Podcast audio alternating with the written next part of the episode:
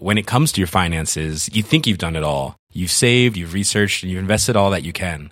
Now it's time to take those investments to the next level by using the brand behind every great investor, Yahoo Finance. As America's number one finance destination, Yahoo Finance has everything you need whether you're a seasoned trader or just dipping your toes into the market.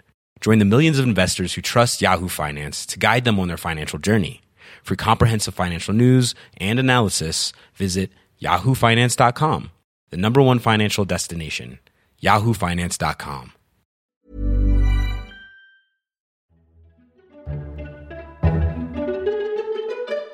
Welcome to FT Politics, a weekly discussion on what's happening in Westminster from the Financial Times. I'm Sebastian Payne. In this episode, we'll be discussing the European Parliament elections, Nigel Farage's new Brexit party, which is gaining momentum, and what the established parties are hoping to do about it. Plus, we'll be looking at Sajid Javid's speech on crime this week and whether the Home Secretary is taking the right actions as well as helping his leadership hopes.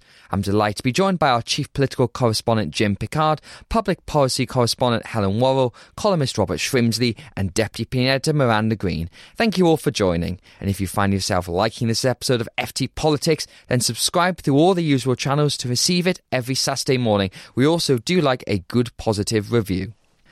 Westminster has been in recess this week, but campaigning is well underway for the European Parliament elections on May the 23rd. Those elections that Britain wasn't supposed to have. With scant hope of a Brexit deal passing through that Parliament by the end of May, the UK will have to elect 73 MEPs. For the Conservative and Labour parties, it's not a particularly happy prospect, but for the smaller insurgents, such as the Independent Group, the Corps of UKIP, and the Brexit Party, it could be a unique opportunity. So, Miranda Green, if we just begin by looking at these elections, this is almost three years since the UK voted to leave the EU, and nobody's particularly happy about the prospect of having to elect MEPs potentially for another five years. But the EU's made clear that if we don't want to crash out at the end of May, then we've got to have MEPs. We did elect a majority of UKIP MEPs back in 2014 who have now all nearly left the party, and the polls are showing it's going to be quite the interesting race.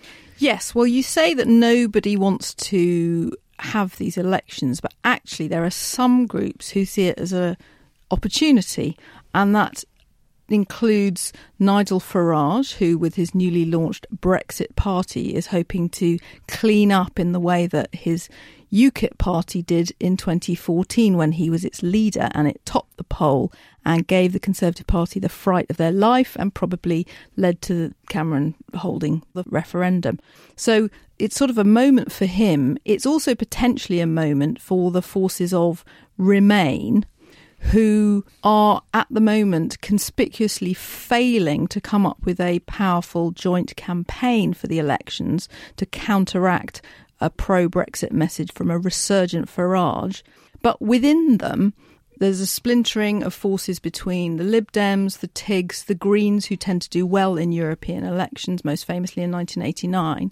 But they do seem to see it as at least a chance to mobilise all these people who have been marching, signing petitions, who remain very angry about Brexit, etc. But the problem is, they seem to think that because it's a proportional representation election, they can all kind of reinforce each other's messages. Unfortunately, under the system in which the election is held, they will actually be in competition for votes. And if they can't reach a threshold, which is in some regions very high indeed, they won't actually get any representation. Now, of course, they may not be sitting, these MEPs, or they may not be sitting for very long anyway if we do Brexit. And so there are some who think it doesn't matter what the tally of MEPs are, and there are others who are seeing this, this as a massive wasted opportunity to have a proxy run of another Brexit referendum. So this campaign looks as if it's probably going to be a rerun of the 2016 referendum with the pro EU forces squaring off against the anti EU forces. Robert Shrimsley, let's just begin with the pro EU force, the forces of Remain that Miranda was talking about here.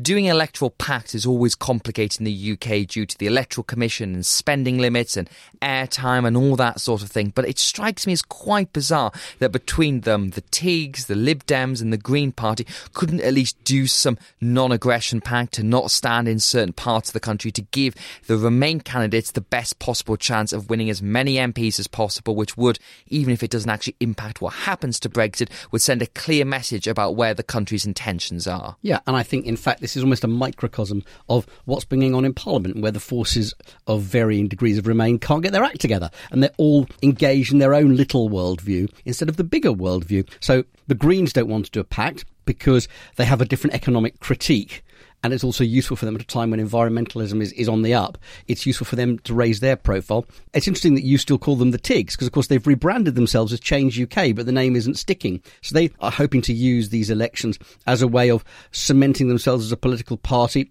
gaining some useful momentum, and projecting themselves more fully on the political stage. The Lib Dems, I think, are prepared to do some kind of pact and would have agreed to something, but the opportunity's been denied them. And I think it's a terrible, terrible mistake. You could almost forgive them for failing to reach an agreement where they had a full non aggression pact and stood under some bigger umbrella because time was very short. It wasn't a simple thing to do. I can see how that ran away from them. But the refusal to even to divvy up the country so that they run in different regions and maximise their chance of winning seats is a terrible mistake because in the end, if the Brexit Party come out with the largest number of seats, that's the only headline you're going to hear. And that's the thing that is going to influence Conservatives and other MPs. And I'm afraid, as far as Change UK goes, the only conclusion I have reached is that they're doing this because they're actually not very good. They haven't got what they need sufficient political strategy and vision to understand that at this moment, Remain is the cause, not their own political identity. And they've dropped the ball on this, and I think it's going to cost their cause significantly. And you always do find that in British politics when people try to do alliances, that when they look at the prospects of their party, that tends to trump the wider cause. And then, so I just, I mean, from the moment that the TIGs were created, they said straight away, we're not doing an alliance with the Liberal Democrats. But the truth is, they have to reach some kind of accommodation with the Liberal Democrats. They have to do this because they need the organisation and they're competing for the same space. And the refusal to do so until such time as they recruit six of the greatest political brains in the country, people who the whole public is better rally around is self indulgent and self defeating. And we do know that there were senior Lib Dems like Vince Cable who wanted that pact, but they were rebuffed by the TIGs. Jim Pickard, there is also one more big force of Remain we haven't mentioned, which is the Labour Party, who are actually polling quite well in these elections and on some metrics look set to come first or come second. And it's a slightly difficult one for Labour because their MEPs are unabashed Remainers, all of them want to stay in the EU, they don't want to leave. But of course, we know that Labour's party policy is not quite that. So, how is it going to pan out for Labour given these other Remain forces are there as well? Yeah, when you just said that Labour was a Remain party, I couldn't tell if you were being ironic because, as we all know, Labour is pursuing a softer version of Brexit than the Conservative government, but they are still very much a Brexit party, even if they have given off strong whiffs of wanting a confirmatory referendum on whatever emerges if it's a Tory deal. And yes, it's not as bad a position as, as the Tories have got for Labour because they could still come first or second in these elections either behind or ahead of the Brexit Party. But yes, it's an awkward moment for them because it does force them to crystallise this position of what the hell is their Brexit policy. And for all their protestations that their position is incredibly clear and it, and it should be very simple for us idiots to understand, they have been doing a lot of prevarication and a lot of hedging their bets. And yes, Seb is right that the MEPs are saying to me, yep, we're going in there very clearly saying that we're a Remain party and we want to stay in the EU.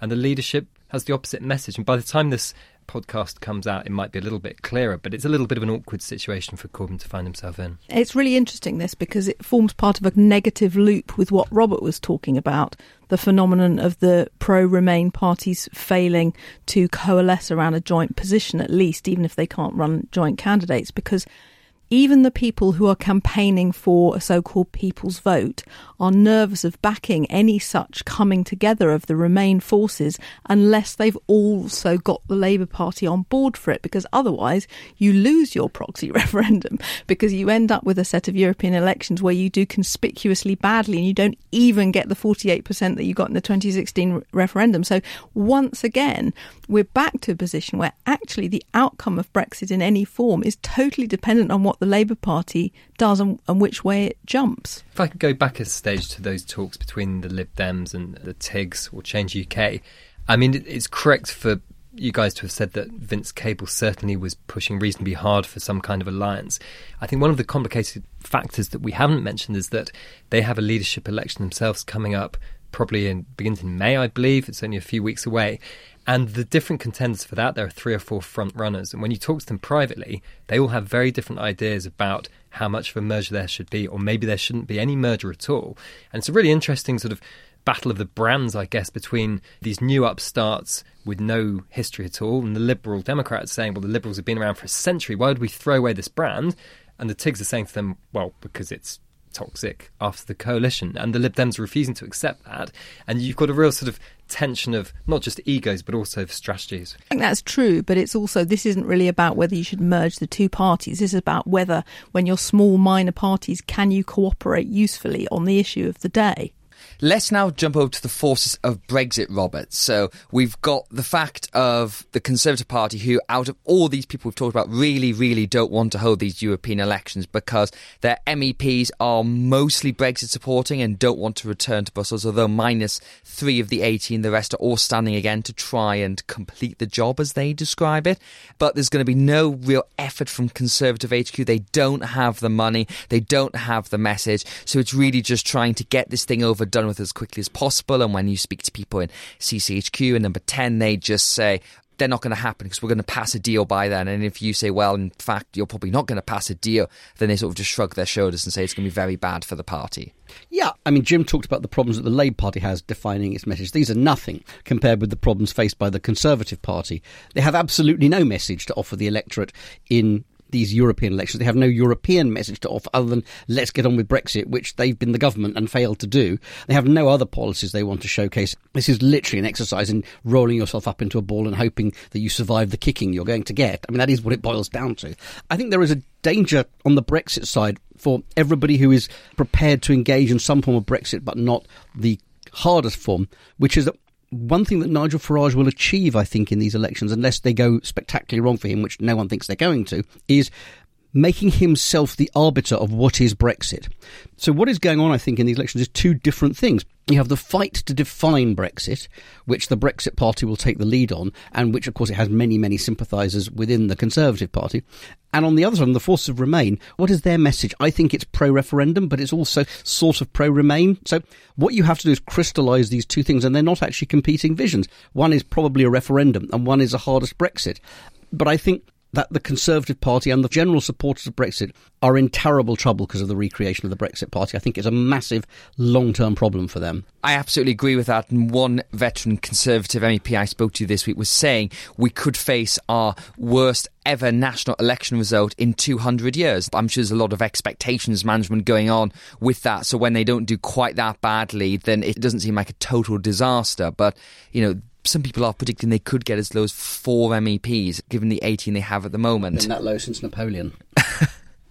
Jim, let's just talk about the Brexit Party very briefly. So, this is Nigel Farage's new vehicle. It was officially created back in January when UKIP brought Tommy Robinson on board as an advisor, and the party very much went towards the far right. We'll come on to that in a moment. But with the Brexit Party for a moment, they had this launch last week that was very slick with Nigel Farage at the helm again, and they announced Annunziata Rees-Mogg, sister of Jacob, as their star candidate. And they've also announced Richard Tice, the Eurosceptic businessman, and John Longworth, the former head of the British Chamber of Commerce. And they're going to have another five coming on Tuesday, and they're going to go around the country and do that as they go through here. As Robert said, it is potentially quite a potent thing because it's UKIP without all of the baggage. It's a very clear, straightforward message. Vote for us if you want Brexit. Doesn't matter what Brexit is, just we are the Brexit party. And we saw these extraordinary two polls this week that said they could, in fact, win the European elections.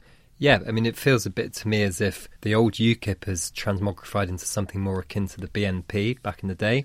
And the Brexit Party is very similar to what UKIP used to be, with Nigel Farage, obviously the former UKIP leader, in charge, and offering an incredibly simple message, a very alluring message to an awful lot of Leave voters who don't really understand or have no sympathy for the reasons why we're still in the EU and still having European elections three years after the referendum.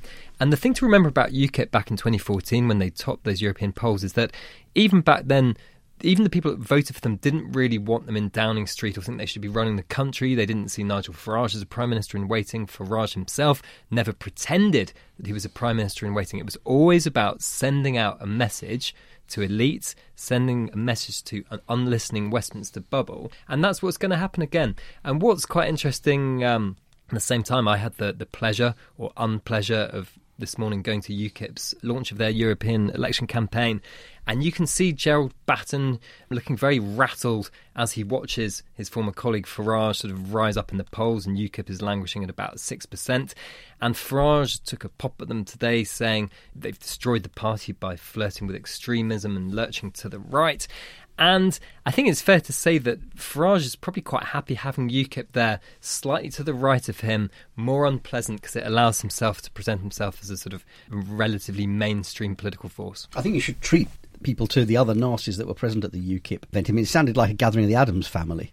Yeah, it wasn't a very nice event, I have to be honest. When you went back a few years to UKIP and when they were on a roll in the run up to the 2015 election and, and, the 2014 European elections, they had this sort of 1940s colonel vibe to them with the kipper It was very jolly. Tweed jackets. You could say. Sort of jolly, very English, slightly unpleasant tones of nativism, but nothing like the UKIP that we have in front of us today. And this event was notable that Batten, who's obviously been criticised for employing Tommy Robinson as an advisor, he brought on stage these two controversial characters who look very similar. They're both kind of portly, middle aged men with beards who are very, very aggressive. One, I believe, goes by the name of Count Dankula. Dankula. thank you. And the other is uh, Sargon of Akkad or something. I, I, really don't even want to know these characters' names. The point is that they are basically internet trolls. One of them famously taught his dog how to do a Nazi salute. The other one famously, inverted commas, joked that he wouldn't rape Jess Phillips. These are the people that UKIP is now consorting with, and I think personally it is one of the reasons that explains why they're doing pretty badly in the polls right now.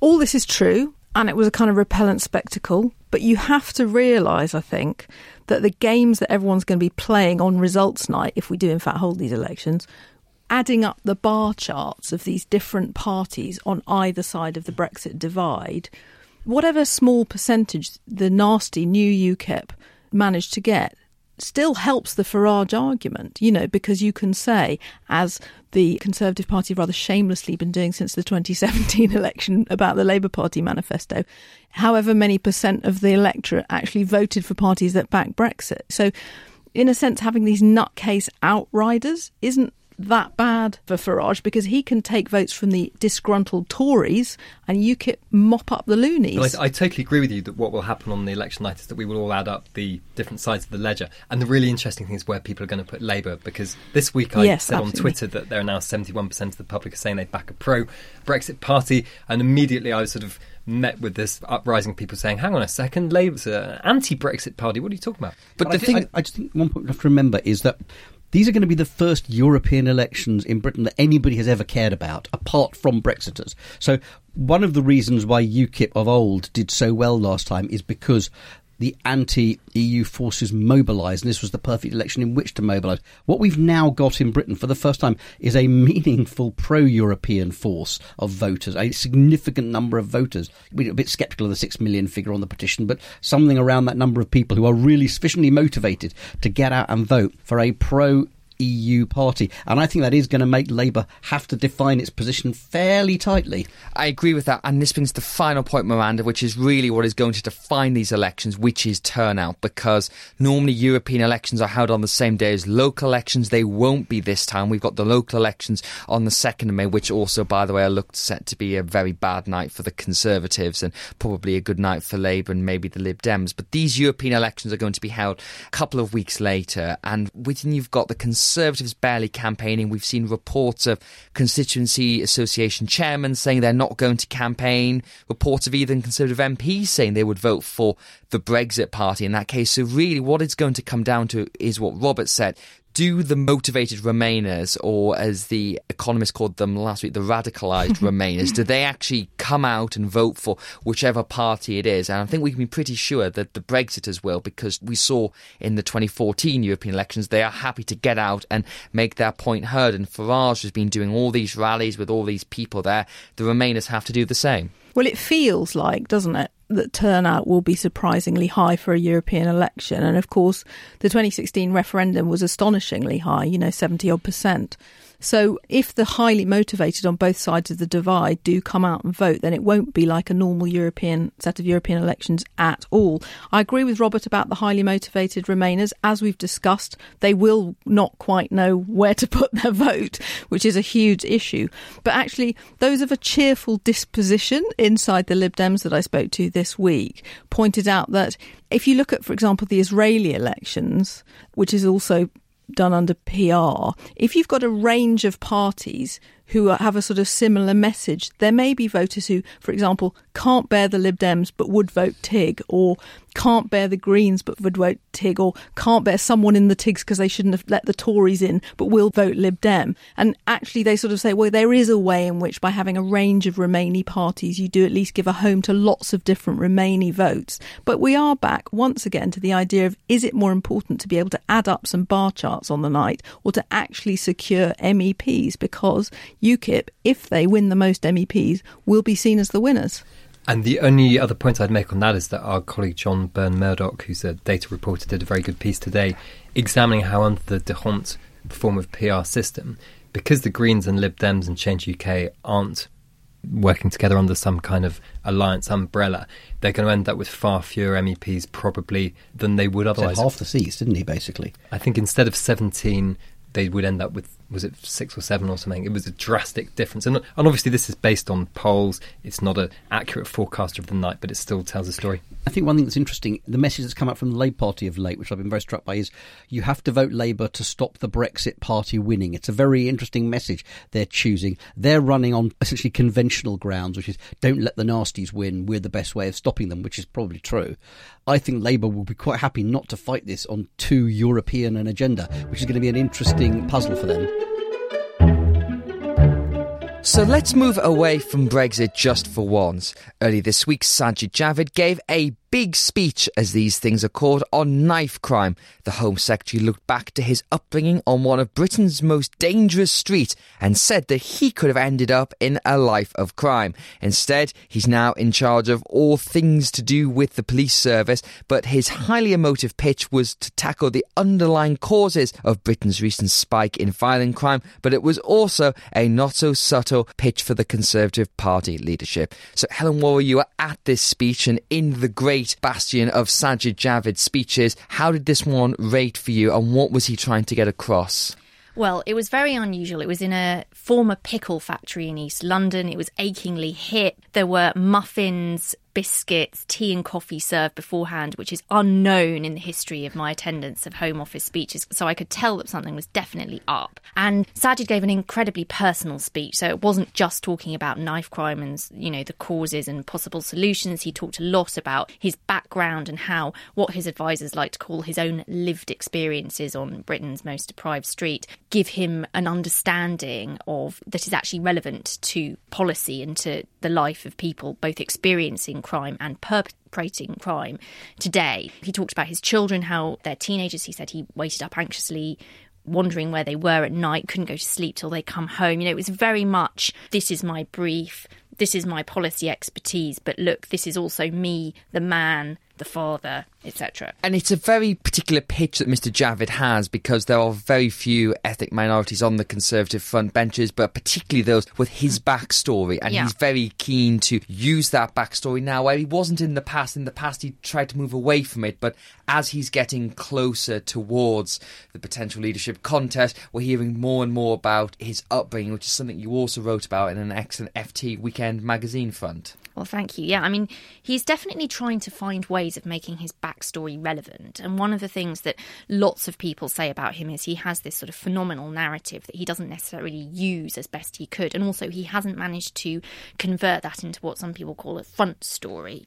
So I think this was his effort to do that. And one of the really interesting things about Sajid, I think, is that he is very unusual in the Conservative Party to have someone of this ethnic background, as you say. And he does use that, I think, in very interesting ways. So, for instance, he launched in this speech a very, very strong defence of stop and search and said stop and search saves lives, which is partly a sort of attack on Theresa May's policies, which were to rapidly scale back stop and search. And one of the things he said is, you know, I know that people from ethnic minority communities say that they're often unfairly targeted by stop and search, but let's face it, they are also unfairly targeted by knife crime. And if you want to cut down on one, you have to bring up the other. And he actually said very firmly if stop and search numbers drop too low, this could create a culture of immunity. So he's absolutely not shying away from quite controversial issues about how, you know, law enforcement bodies interact with those from the community that he came from himself. I thought the speech was fascinating, Miranda Green, because of the positioning that Mr. Javid is trying to do here. Because as Helen was just saying, a lot of the stuff he was talking about was a direct attack on Theresa May.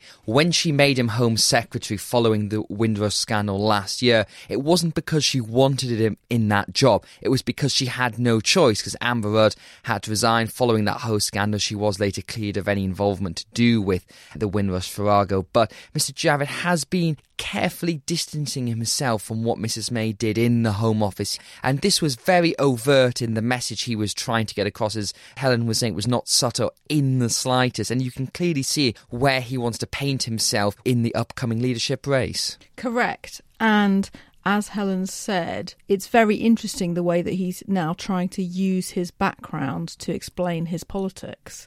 Whereas, for example, Amber Rudd, following Mrs. May as Home Secretary, probably couldn't have got away with talking about stop and search in the same way. You know, with his childhood, he's able to address it. I mean, it's actually quite new Labour, that sort of idea. The idea that you best protect vulnerable, poor communities in deprived areas where perhaps the police may be seen as being heavy handed by having very active policing. So you're sticking up for ordinary people who live in those difficult areas.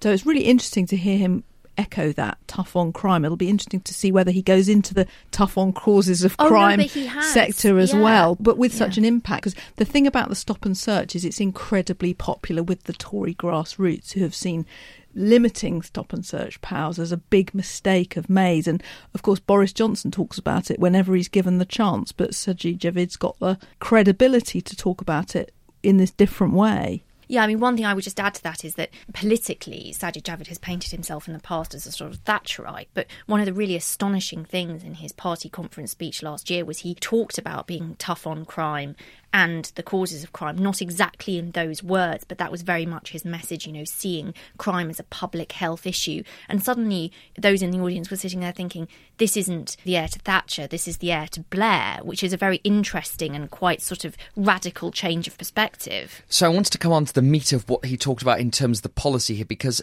really ever since the 2017 election, the narrative about crime and policing has been damaging the Conservative Party, because following the Manchester bombing attack, Labour aggressively went on the attack about police cuts and said that austerity was to blame for this. And I think a lot of posters have said that is one of the reasons the Conservatives failed to get a majority was that Labour managed to get a lot of running on this basis that cuts in public services are the reason we're seeing the rise in things in crime. And so over the last two years, over that period, that's the narrative that's taken hold. What does the Home Office under Mr Javid intend to do about it, and what do you think of their ideas?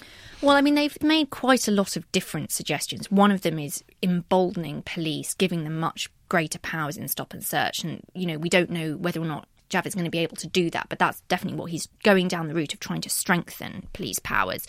He's set up this new thing that he calls a data lab within the Home Office, which is essentially a sort of form of predictive policing. It's using statistics about past events to try and help prevent crime and do more proactive interventions. He's also sort of drip feeding more money all the time, sort of small amounts into policing to sort of help make very, very specific targeted pots to tackle knife crime. But the problem is that as police leaders have consistently pointed out, these small amounts of 10 million here, 50 million there, are actually not going to make the difference that's needed. Police budgets were cut by a fifth after austerity. The result was a loss of around 20,000 frontline police officers, which equates to about 15% of the whole force. I think what a lot of the police leaders are saying is until you start to see numbers come back up to closer to what they were in 2010 2011 you're not going to see really big differences on the street And it's all such a a marked difference, Miranda, from Theresa May. You can remember those very aggressive speeches at the Police Federation when she was Home Secretary and saying that crime is falling even as police numbers are falling because you're all being forced to do your job better. And, you know, some people had said at that point, well, actually, you had to give space for more structural issues to be developed, which again is what Mr. Javid is talking about here. So, both for him politically and personally, it's a very interesting space he's in there because if he does manage to get the sort of big funds that um, Helen was talking about and address this issue, that will go some way to helping the Conservatives come the next election, what that will be. If he gets this wrong, however, he may well be blamed in the same way Mrs. May was blamed in 2017. He may, but I think as well as comparing the two politicians, the Saj, let's call him that, I suppose. If you, his if you official must, name, his official name, and Mrs. May, you also have to compare the agenda as it feels in 2019 to how the agenda felt in 2010 11 because when those cuts were first going through and when all of the Blairites actually were applauding Mrs. May taking on the police federation because it was such a sort of Blairite thing to do to confront the producer interest of the public services, as it's known in the jargon. But now, of course, what you see is that the consequences of cuts, particularly at the local authority level where they've been most brutal, are being seen in social problems that you then have to start dealing with in a more constructive way. So, in a way, he's kind of reaping the whirlwind in policy terms, and of course, so are the victims of these crimes, we should say. So, I mean, it's as much about where we are in the cycle of cuts and their consequences as it is about the two personalities. But you're right, he could benefit from that. And, you know, the fact that he's able to talk in this interesting way about his unique life story that's brought him via banking to the cabinet, but from very, very humble beginnings, you know, two bedroom flat above a shop in a rough area of Bristol. This is really not comparable to the life story of most of the other senior Tory politicians that we've become used to in the, the, last few years. It's almost as if he could be a sort of John Major figure in the sense of giving people the, the idea that he understands people's everyday lives, although you would hope for his sake that he doesn't end the same way as John Major. But I mean, there is that tradition inside Toryism as well, which maybe he can recapture after the Etonian years. And having spent a fair amount of time listening and watching when you did your magazine piece, Helen, you spent a lot of time going out with Mr. Javid as he went round the country. One of the things he's often criticised for by Conservative MPs is for being a bit wooden, a bit robotic. He's one of the people, along with Jeremy Hunt, who's labelled as one of the TITS, the trees are in trousers, because they are, you know, not so great at projecting an image in it. so damning. I'll let our listeners decide that. Um, in a way that they're not very good at projecting a narrative or a bold vision the way your Boris Johnson might be, for example. But then other people have said that he's doing better. You know, I heard that Mr. Javid addressed the Social Justice Caucus, which is Iain Duncan Smith's group of about 50 MPs, and both Jeremy Hunt and Sajid Javid have spoken to that in the past couple of weeks. And people who were in the room told me that Jeremy Hunt was awful, as they said. He was very wooden. But then Mr. Javid, I think probably trailing the kind of stuff in the speech, felt that he was much better. And, you know, one MP said to me, I felt like I saw his real personality for the first time. So is he changing in his persona as we're looking towards the race to succeed Mrs. May? Well, I think he is, and his aides have admitted very openly he is having help and advice on his public speaking. The first time I ever saw him give a sort of big speech as Home Secretary, it was actually so halting and so bad. I thought the auto cue had broken. And I have to say that earlier this week it was very, very different, actually. I thought, you know, he's still not the most charismatic speaker, but he was a lot more fluent and he talks with great passion. And I think there's definitely a sense that he is understanding more where his own experiences can help to sort of capture public imagination and get people on his side. Yeah, I would agree with that very much. I haven't been watching him as closely as Helen has, but he did used to have this awful kind of robotic delivery and if he's working on that there's no shame in that. Most people in politics have to be taught to do you know acquire some of the necessary skills. And you know i just think the fact that he can say genuinely there's a kind of mean streets background as well as the less mean streets of deutsche bank then it, it's all to his advantage. Actually i would say slightly earlier in his stint at the home office when he was put in to clear up the mess around Windrush. Also, I found it very powerful when he talked about his own family's experiences of racism. There's a sense in which he can actually deliver some truths that might not be as easy to listen to to the Tory tribe from the mouths of another cabinet minister. Absolutely. And that's it for this week's episode. Thank you very much to Jim, Helen, Miranda, and Robert for joining us. In the meantime, if you've enjoyed what you've heard and would like to see more FT journalism, then you can find our latest subscription offers at ft.com forward slash offer. FT Politics was presented by me, Sebastian Payne, and produced by Anna Dedder and Caroline Grady. Until next time, thanks for listening.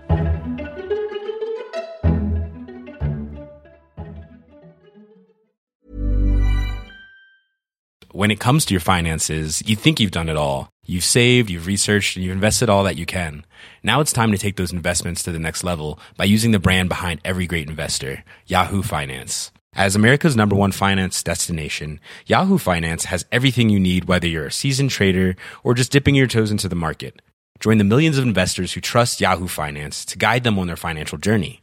For comprehensive financial news and analysis, visit yahoofinance.com, the number one financial destination, yahoofinance.com.